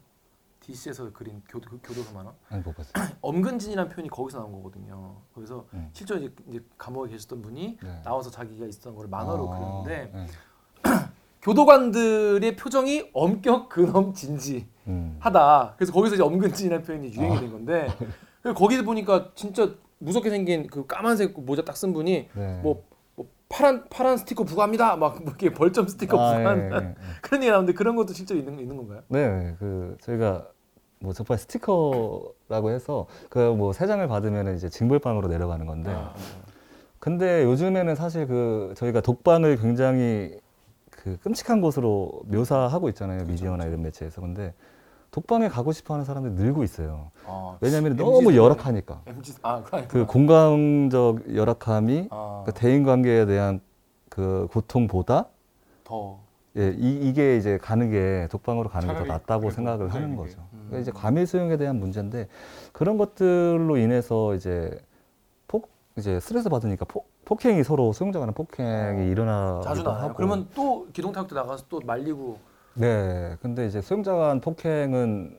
심각하게 지금 인지하고 있거든요. 이제 교정 시설에서도 여기 와서도 폭행이 일어나는 거면은 그러니까 또 그렇죠. 관리를 어떻게 했냐로 기결되기 때문에 내가 다 지금 그래서 저희 현장 교도관들이 좀 안타까운 게 이제 과밀 수용이나 인력 만성적인 인력 부족으로 인해서 그 계속 개호할 수가 없잖아요. 한 명이 들어가는데 100명이 어떻게 생활하는지 24시간 감시할 수가 없기 때문에 이런 인력 부족이나 그 과밀 수용에 대한 이런 제도적인 문제에 대한 해결책을 도출하지 못한 것이 교도관 개인의 무능이 아닌데 결국 그로 인해서 수용자들 간에 폭행이 일어나고 개우의 부재로 인해서 뭐 사건 사고를 예방하지 못하고 그런 사건이 벌어나면 근데 결국에는 근무 기강 해이 뭐 관리 감독 부재 해서 공이 그 개인한테만 돌아오거든요. 그 과밀 수용도 그렇지만 아까 말씀하셨던 대로 일단 그 시설 자체가 너무 노후. 네, 노후화 보통 뭐 7, 80년대 아니 건물들이 그. 서대문 형무소 있잖아요. 1908년 일제 시대 때 만든 건데 87년까지 썼어요. 음. 그 거기는 뭐 그렇다 치고 마, 얼마나 지금 노후돼 아니 그리고 보면은 그, 그 책에 보면은 그렇게 바퀴벌레가 많이 나와. 바퀴벌레뿐만 아니고 제가 이, 이 책에는 안 썼는데 쥐도 많이 나와요. 쥐도 나오고 심지어 아, 이 말씀 드려도 되나 고민했는데 심지어 어느 기관이라 얘기 말씀 못 드리는데 잠깐 쥐보다 센 게 있나요? 그러니까 네. 아, 그러니까 이제 지금 2023년을 향해서 달려가는 산업 대한민국에서 대한민국이 운영하는 정부 기관이잖아요. 교도소도 네. 번개탄 연탄을 쓰는 근무지도 존재한다고 합니다. 응?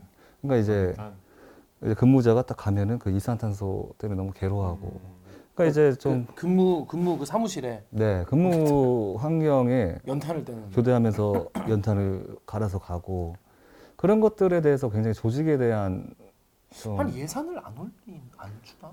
그런 시각이죠 아까 거. 거기 교정 시설이 아니 여기는 교정직 분들이 근무하는 사무실인데 그러니까 거기를 너무- 연탄을 따 떼면 그러니까 이제 그동안에 그 근무 환경 개선의 흐름에 단 한 번도 올라타지 못했던 것 같아요. 예외로 항상 예, 너무 항상 예외, 예외로. 예외로 모르겠습니다. 이게 표랑 직결되지 않아서 그런 건지. 그럴 수도 있죠. 저희 보면서 또 되게 들었던 생각이 뭐냐면 이렇게 큰 죄를 저지른 사람이 너무 이제 벌을 이제 약하게 받는 네. 또 우리나라 사람들이 이제 그 법 감정 자체가 아니 저렇게 뭐 아동 뭐 이런 걸 저지르고 연쇄 뭘 저질렀는데 뭐 5년밖에 안 받는 뭐 이런 게 있잖아요. 근데 이게 또 엄벌을 내리면 또 그냥 오랫동안 넣어 놓는 수밖에 없고 징역을 길게 네. 그러면 더 과밀해진단 말이죠. 그렇죠. 그러니까 이게 참 딜레마인 것 네, 같아요. 네, 정말. 정말 어려운 상황이고 그러니까 단순히 그 뭐 강력한 처벌 이러면은 형량을 늘리는 걸로 생각을 하시는데 이 사람들이 이제 들어와서 이 안에서의 생활이 강력하지가 않을 수 있거든요. 음. 그러니까 이 안에서 그러니까 자유의 박탈이 아니고 자유의 어느 정도의 제한이잖아요. 그러니까 이 안에서 자기가 살 수 있는 것들도 다 구매할 수 있어요. 뭐 영양 크림, 뭐 제철 과일, 음. 뭐 잡지, 신문사. 아 그래요? 네. 하루에 5만 원씩 쓴다면서요. 네, 그러니까 먹는 것도 다 살 수 있어. 네, 먹는 거 살 수 있고 잡지도 가- 다 잡지. 다 그 야한 잡지도 예. 야한 그 성인 그 야한 잡지를 성범죄자 분이 네, 볼수 사서 있어요. 볼 네. 수 있고. 네, 그런 것들. 예. 그런 것들 보면서 그러니까 이제 근무 좀 회의감이 들 때가 그 코로나 때 제가 한번 코로나 확진이 한번 이렇게 휩쓸었잖아요. 교도소 내에서도 들어왔었는데 맞아요, 맞아요. 그때 이제. 네, 막 확진자들이 엄청나게 이제 한 곳에 이제 몰려 있는데 거기에 제가 투입이 된 거예요. 근데 이제 혼자 투입이 됐는데 그 사람들이 이제 막 분노에 차 있고 이 나 가둬놓고 음. 어? 나 이거 죽으면 뭐 당신들이 책임질 거냐? 거냐. 뭐, 뭐 외부 병원에 입원시켜 달라. 음. 근데 제가 이제 그 방역복 입잖아요. 네.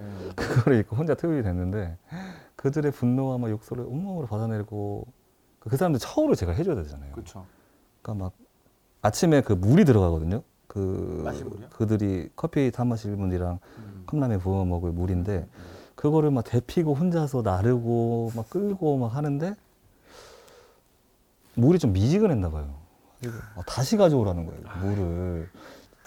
그래가지고 제가 근데 여기서 최대한 그 사람들의 자극하면 안 되기 때문에 그쵸, 그쵸. 어떻게 할 수 있는 방법이 없기 또 때문에 폭동 날 수도 있잖아요. 코로나의 전반적인 처우를 문제 삼을 수 있죠. 네 그러다 보니까 아 그때 그리고 뭐 신문사가 이제 모 신문사 신문을 시켰는데 다른 신문 아우 이것도 신문 논조까지 그렇죠. 예. 가리죠. 조선일보 시켰는데 한겨레 안예 오고. 그거 오면은 또 왔어. 그 이제 전화해서 담당 부서에 전화해서 어, 수, 수용자가 보는 신문이 지금 잘못됐다. 이게 아니시다. 큰일 났다. 예, 이게 아니시다. 빨리 지금 조치 취해달라. 왜냐면 계속 호출하거든요. 그런 것들 아, 이제 그런 것들에서 이제 굉장히 회의가 그러니까 인권이 높아져 가는데 또 그 질서 질서 확립을 철저히 해라. 네. 근데 따뜻하게 안아줘라. 같이 이제 같이 가는 이게 거예요. 안 돼. 이게 두 개 다 되는 게 그러면 없어. 그렇게 어려운 일을 맡겼으면 좀 더 잘해줘야지. 네, 국가에서. 근데 그러면은- 국가에서 월급 통장 찍힌 거 아니 이거 근데 네. 월급을 그렇게 구체적으로 까도 되나? 까는데요? 근데 뭐 출판 됐으니까 우리도 말해도 되겠지. 예, 뭐 아니 이게 첫 월급인 거예요? 아니 원래는 그러니까 이거 이거 이거는 그때 야근부 야근부 월급이라고 해가지고 야근분 좀 많은 거 아닌가요? 더, 더 줘야 되는 거 아니야? 이 정도예요. 야근부 월급이 한 이 정도인데 지금은 제가 또 일근을 하는데 호봉은 올라갔지만 어, 보통 그냥 한 200선인 것 같아요. 200선. 아 근데 한 이렇게. 이렇게 힘든 일을 하는데 좀 위험수당 같은 것도 줘야 되는 거 아닌가요? 뭐 있는 됐겠죠. 있는 걸로 알고 있는데 뭐 몇만 원 정도. 너무 적은데 이거 어 다치시는 분도 계실 거 아니에요? 그죠 이제. 근데 이제 공무원 급여는 정해져 있는 거고 아. 뭐 교도관만 더 이렇게 할 수는 없는 부분이라고 생각하고 이제 교도관들이 원하는 거는 좀 더 이제 같은 제복 공무원 경찰 소방이랑 비교 안 할 수가 없는데 어 그분들은 이제 뭐 자긍심을 가지고 안전하게 근무할 수 있는 환경을 마련하여야 한다라는 거를 골자로 한 규- 그 법령이 있어요. 그게 뭐 보건안전 복지기본법인가 경찰 소방 대사 있는데 교정원 공무원은 그런 거 자체가 아예 없고 뭐 병원 뭐 경찰 전문 국립병원 뭐 소방 전문병원 같이 그런 것도 아예 없고. 그냥 계속 어떻게 보면은 방치되어 있다시피 열애하고 열애되고 열애되고 하면서 점점 과제는 많이 내려오고 인권의 향상으로 과제는 내려오고. 진짜 이게 다른 교정직 교- 다른 이제 공무원분들 얘기를 하시니까 생각이 드는 게 소방관 분들은 불이랑 싸우면 되잖아요. 네. 경찰관 분들은 범죄랑 싸우면 되고. 근데 교정직 공무원은 이게 이 사람이 싸우면 안 돼. 네. 근데 스- 정말 싸우고 싶은 새끼들이야. 막 그런 막 이게 그 모순에서 오는 어. 그 심적 그 딜레마와 이 네. 모순과 이런 게 제일 제일 심적으로 힘들 것 같아요. 인간의 맨 얼굴을 제일 가까이서 볼 수밖에 없는. 아, 근데 난 여기서 보다가 다시 보니까 딱 요, 요즘 제일 괴로울 것 같은 부분이 이 축구 보는 얘기가 나오잖아. 이게 아. 제수자들 방에는 TV가 있대요. 근데 이제 그 방을 관리하는 근무자는 TV가 사무실에도 없고 그거 좀 너무한 거 아니야? 대기실이지. 그리고 핸드폰은 못 갖고 들어가고 컴퓨터에는 인터넷도 안 되고. 그러니까 재소자들은 축구를 보는데 나는 못 보는 거예요. 근데 이게 또 자존심상 재소자들하고 그 이렇게 네. 이렇게 볼 수도 없고. 아 이거 월드컵 내일 어떻게 해? 근데 정말 다행인 거는 네. 한 3개월 전인가 아 바뀌세요? 그 네이버 검색 정도를 연결시켜 네이버 검색 주셨어요. 갖고 안 되죠. 네, 그래가지고 이제 뭐 결과를 알 수 있고 뭐 아니, 네이버 TV는 못 봐요? 거기서 중계하는 영상 네이버 못 봐요? TV는 되는지 모르 네이버 웹툰 이런 것도 막아놓으셨는데 아, 그다 TV는 또 아, 왜 나가 놓는 거지? 망하는구나 이렇게. 그러니까 이제 검색만 되게. 그러니까 여기에 썼을 때는 정말 그 월드컵이나 올림픽 있을 때 복도에 돌아다니면서 이 사람들을 런닝 입고 과자 먹으면서 선상호 모여서 하는데 그거 몇대 몇이요? 하면서 뒤에서 물어봐야 되잖아. 그래가지고 어떤 분들은 그런 말씀을 해요. 수용자 인권이 놀- 올라가야 어, 반대하지 마라 올라가야 너희도 그동안 교정직도 온건도? 올라간다. 조금씩 올라간다. 바, 반대가 되는 거 아닌가요? 그러니까 이제 저, 저 입장에서는 어떻게 보면은 교도관들의 건강한 뭐 표정과 말 이런 것들은 승자들 교화에 직결되거든요. 왜냐면 그렇죠. 저희가 이미 소진돼 있고 탈진돼 있으면은 좋게 좋게 안 나오잖아요. 그렇죠. 그렇죠, 당연히. 그러니까 교도관 한 명이 100명 이상을 마주치는데 한명 한 명 모이면은 벌써 막 수백 명, 뭐천 명이 넘어가니까 지금도 계속해서 수용자 인권에 대한 개선 사항은 계속해서 이루어지고 있고 전화도 수용자들 전화는 많이 늘어났어요. 횟수가.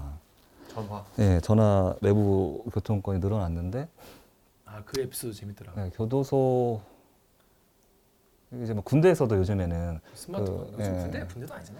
뭐 통신 뭐 그런 가치를 더 우선시하는 시대잖아요. 네. 이제 뭐 보안보다 아, 다양해졌어요. 이제 뭐 화상 접견, 뭐 스마트 접견이라 해가지고 아, 저희 줌 줌형 줌형교. 네, 줌 연결식으로 하는 것도 있고 굉장히 외부 교통권이 저기 확산됐고 그래서 이제 교도관들의 요구가 좀 생기는 부분이 있는 게 주말에 같은 경우에나 이제 이렇게 출근하는 경우가 있거든요. 그 있겠죠 당연히. 명절 연휴 때나 그러니까 당직 돌아가면서 하는 거죠, 그것도 이제 근무 돌아가면서. 네, 돌아가면서 하는데 이제 거의 뭐 연휴 때는 거의 한 한 번은 걸린다고 보면 돼요. 전 직원. 그렇겠죠. 그러면 이제 멀리 있는 직원들은 못 내려가잖아요 고향에. 아 그렇죠, 그렇죠. 하루를 그럼 중간에 한 번. 되면은 그럼 이제 그런 생각이 드는 거죠. 아 수용자들 가족 들이 만나기 위해서 나는 못 가는구나. 음, 그런 아유, 근무. 짜는 애가 그거 좀 저, 유- 유도리 있게 그야말로 그런 사람은 뭐 첫날에 배치하든가 이렇게 유도리 있게 근무를 짜는 그게. 좀 힘들어요. 왜- 왜냐면 너무 그렇게 요구하기도 힘들고 이 사람이 하기도 힘든 게 인력이 진짜 너무 없다 보니까 아, 그리고 저희가 영화에서 막 드라마 같은 데 보면은 막 모- 인력 문제 나와서 하는 말씀인데 근데 막 몰려다니면서 막 하잖아요. 일단 몰려 다닐 인력이 없습니다. 뭐 몰려다니는 게 무슨 말씀이세요? 그러니까 막 영화 같은 데 보면은 네. 억울한 수용자들 몰려다니면서 허리춤에 봉 채워놓고 막 때리잖아요. 음. 그거 진짜로 진짜 황당한 네, 그 물어보시는 분들이 많아요. 진짜 그러냐? 그래서 제가 하는 근데 말 그렇게 많이 안 하면 제압이 안 될 것 같은데. 그죠. 근데 이제 몰려다닐 인력조차 없다 이렇게 말씀드리고 와도 한 세 명 뭐 네명 음. 와서 하는 건데 이 사람들이 폭행으로 서로 붙었어도 저희가 말리는 과정에서 아, 건들지 마라. 건드는 순간 인권, 폭행으로 고소하겠다. 어 인권 침해. 그러면 또 주춤하는 거예요, 저희도. 그렇죠. 근데 그 에피소드 너무 재- 어, 얘기하다 보니까 책이 다 재밌었던 게 이제 막 자해를 하겠다고 내가 주, 내가, 내가 죽겠다 막 막 그러고 있는데 막 야 야 하지 마 하지 마 내가 원하는 게 뭐야 막 이러고 있는데 네. 본- 본인이 본인도 갔다가 본인이 쓰러져 현기증. 네. 너무 웃겼어 보면서 그러면 안 그렇지. 되는데 아, 그런 분들 많아요. 진짜. 팽팽한 그 긴장 네. 상황에서 얼마나 스트레스 받고 보, 본인이 쓰러졌어. 본인 쓰러지가 교도 그 제사자 놀래가지고 왜 그래? 저 그냥 어, 아무 일도 안 하게 되고 네. 얼마나 그때 긴장하고 놀랬으면 본인이 다 쓰러졌어. 그러니까 그게 이제 반복되니까 반복이 되고 반복이 되고 뭐 하루와 하루가 계속 이어져서 끝나지 않는 하루 같은 네, 느낌이에요. 그러니까 긴장을 계속 해야 되고. 네 언제 어디서 이제 물리적인 폭행이 들어올지 모르고 네, 네, 네. 그분들 보면은 운동하시는 분들도 많고 그 일부러 살을 찌우시는 분들도 많고 안에서 운동 굉장히 많이 하거든요. 어, 아그 제도자분들이. 네, 그러면 어. 저 허벅지만한 팔뚝이 언제 내 연상에 꽂힐까? 근데 저희는 이제 근무지 투입할 때 이 손바닥만한 그 무전기 한 대 들고 들어가거든요. 무전기요. 네. 뭐 이렇게 곤봉 같은 거는 차고 들어가시. 예전에 있었는데 지금은 안 차고 들어가요. 아, 그 사실 현장 교도관 입장에서도 그거 찬다고 그렇죠. 뭐. 뭐 크게- 실용성이 있을까? 오히려 이게 뺏기면은 아 오히려. 예. 더 문제가 크게 돌아올 수 있기 때문에 그러니까 무전으로 빨리 이제 지원 요청하고 네, 지원 오는 요청하고 동안 붙들고 있다 있, 있는 정도 버티는 정도만. 네, 버티는 정도. 그 그때 이제 뭐 소진 같은 거, 그러니까 수면제 같은 거 드시고 주무시는 직원분들도 많고 이제 밤낮이 바뀌고 아까 말씀 나눴듯이 그 25시간 근무 있잖아요, 저희가. 네. 그러니까 아침 한 7시 반 정도에 출근을 해요. 그러면은 지문 찍고 8시에 투입해서 다음날 아침 9시에 이제 퇴근 지문 찍을 수 있는 건데 아침 8시부터 다음날 아침 9시까지. 네, 그 25시간 근무라고 하는 건데 그것도 이제 이번에는 좀 근무 환경 개선의 목소리가 조금 있잖아요, 이제는. 음. 그래서 조금씩 나아지고 있는 건 굉장히 의의가 있는데 굉장히 오랫동안 열애됐기 때문에 정말 획기적으로 지원이 없으면은 현장 근무 공무원들이 느낄 정도의 체감적으로 그 정도는 아닐 수 있기 때문에 음. 그래서 지속적인 어떤 획기적인 지원을 좀 바라고 있는 상황이죠. 아 제가 제가 시간이 없어가지고 더더 말씀드려야 되는데 들을수록 참. 진짜 내 아내분이랑 이제 떨어져 있는데 근무할 때 스- 핸드폰을 이제 맡겨놓고 근무를 하시, 하시기 때문에 연락이 안 되는 거 업무할 때는 네. 그래서 너무 부- 걱정이 돼가지고 아내분한테 연락했는데 아내분이 연락을 안 받아가지고 너무 불안해서 그때 그런 에피소드 있었어요. 그래서 경- 지, 지구대 연락해서 우리 집 혹시 순찰할 네. 때한 번만 들러달라. 그 정도로 불안하셨는데 이 아내분은 전화를 못 받, 자, 주무시는 못 받았는데 경찰에서 뚱뚱뚱 두들기니까 내 남편한테 큰일 났나 보다. 그래서 더 불안해하시고 불안이 불안을 불안이 불안을 낳고 계속 불안해하는 네. 그거 보면서 너무 안타까웠어요. 그게 직업병, 그동안 직업병이라고 하나 같아요. 그게 왜냐면은 매일 그런 사람들이 이제 가정에 침입해서 범죄를 일으키는 사람들을 직접적으로 대면하니까 음. 그런 사람들이 막 있는 것들을 보니까 그런 불안증이 자연스럽게 좀 생기고 좀 이제 범죄 공포증 근데 작가님만 그런 게 아닐 거 아니에요. 다른 분들도 가족도 다 그럴 거 아니에요. 네. 그, 그 교도관 직 그런 직원들도 있고 이 자기 직장의 근처에는 절대 살지 않겠다 나는 출퇴근을 멀리 하더라도 난 멀리 가 그래서 출퇴근을 하겠다 이런 분들도 있고 경찰까지 평상시 같으면 부를 상황은 아닌데 음. 이제 이게 직업병이 된 거죠. 그렇죠. 덜컥 보면. 고민하면 네. 별의별 생각 다 드니까. 진짜 그러니까 범죄 공포증이라는 말이 나올 정도로. 근데 지금은 좀 저 적응하셨나요? 작가님. 아 지금도 지금도 저건 어떻게 해요? 저- 적응 안될 것 같아. 그러니까 무뎌지는 것만이 살 길이다 현빈이도 말, 말씀하시는데 그거 그거 아. 너무 슬펐어요. SNS 같은 거 할 때 혹시나 내 주소나 네. 뭐 동선 같은 게 노출되지 않게 해라. 그럴 바에 그냥 안 하는 게 낫- 낫고. 그러니까 뭔가 보통 사람들이 즐길 수 있는 그런 것들 좀 제한이 많이. 네, 그런 SNS 이용한 또 범죄 이제 주변에 너무 프로필 많지, 너무 많지. 그뭐 이렇게 아파트 몇 층인지까지 나올 수 그렇죠, 있잖아요. 그렇죠. 어디 어디 네애 다니는 학교 다 안다고 잃어버리면 얼마나 네. 무서웠어. 그러니까 단지만 아 이거 말씀드리면 안 되겠다. 그 어떤 범죄에 이용될 수 있기 때문에. 어. 근데 그렇게 된 걸 보니까 자꾸 그렇게 되는. 그런 것들 다 감안해서 좀 이렇게 월급도 책정이 되고 현실화가 돼야 될것 같아요. 현실화가 되고 네. 좀 지원도 그렇게 돼야 되지 않을까 그런 생각이 드네요. 지금 말씀하신 게 수용자분들의 인권은 예전에 비할 바 없이 많이 올라 간 음. 것으로 들리는데 거기서 이제 제도자분들에 비해서 교정직들 분들의 이거는 그렇게 많이 올라가지 않은 것 같아서 안타깝습니다. 이거 뭐 2탄도 나옵니까? 아 나옵니다. 어? 어 진짜요? 아니 그러면 다음 책은 어, 이런 형식은 아니겠 거 아니에요? 아 비슷한데 좀더 그냥 제 이건 완전 소설 형식이라면은 좀 더 제 느낌을 좀 산문 형식으로 좀 많이 풀어낸 풀어낸 근데 느낌은 비슷해요. 느낌은 비슷한데 올 이번 달 말이나 아 이렇게 어, 금방 벌써? 나와요? 초고는 다 넘겼는데 음, 뭐요? 어 편집 편집 일정을 잡으면 말씀해 주신다고 했는데 아직 얘기가 없어가지고 여러분 Two two가 나온다고 합니다. Two 때 다시 모시죠. Two 때 또 오셔야겠는데 음, 음. 아 저는 시간 되시죠? 아 저는 불러주시면 너무 너무 감사하죠. 아 그렇구나 알겠습니다. 이제 아, 어, 아니 이번- 뭐, 네. 당국에서 허락하면 우리가 가서 하고 싶다. 진짜 가서 해도 되겠다 가서. 일하시는데 참 제, 저도 이제 기자를 하면서 왜 교도소에 이제 수감돼 있는 사람들이랑 친하게 지내는 기자들도 많이 있거든요. 네. 이 전설같이 막 크, 뭐 음, 주말에 어, 누구 가, 뭐 보고 왔어 이거 그런 일인데 이게 실제로 거기서 이제 일하시는 분들의 이야기 그리고 어떤 일들이 있고 저는 사실 이런 에피소드일 거라 생각했지만 구체적으로 이렇게 나오니까 특히 초반에 있는 그 할아버지 얘기는 정말 너무 충격적이었고 네. 성폭행범, 아동 성폭. 음, 음. 그 보면서 하, 우리가 사실 뭐 지금 조두순 같은 경우에도 이사를 지금 못 가고 네. 있잖아요. 근데 그거를 교도소에서 어떻게 살았는지도 아시는 교도관들 많이 계실 거 아닙니까? 그렇죠. 그런 얘기를 들으면 진짜 야, 저, 저 국가가 저런 걸 지켜주는 게 맞나 싶기도 하실 거고. 그렇죠.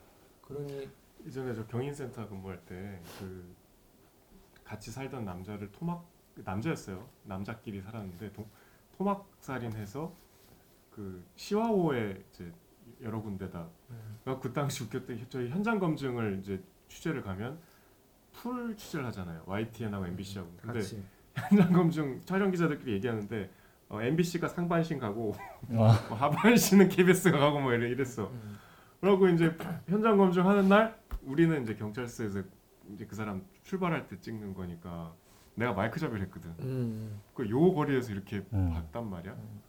근데 뭐 생각보다 평범했는데 내가 이제 질문을 취합해서 대신 하니까 싹 째려보더라고. 음.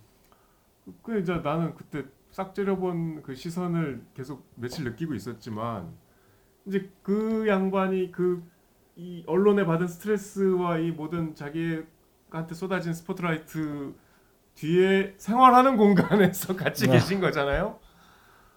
그게 일상이고 그게 직업이신 네. 거잖아요.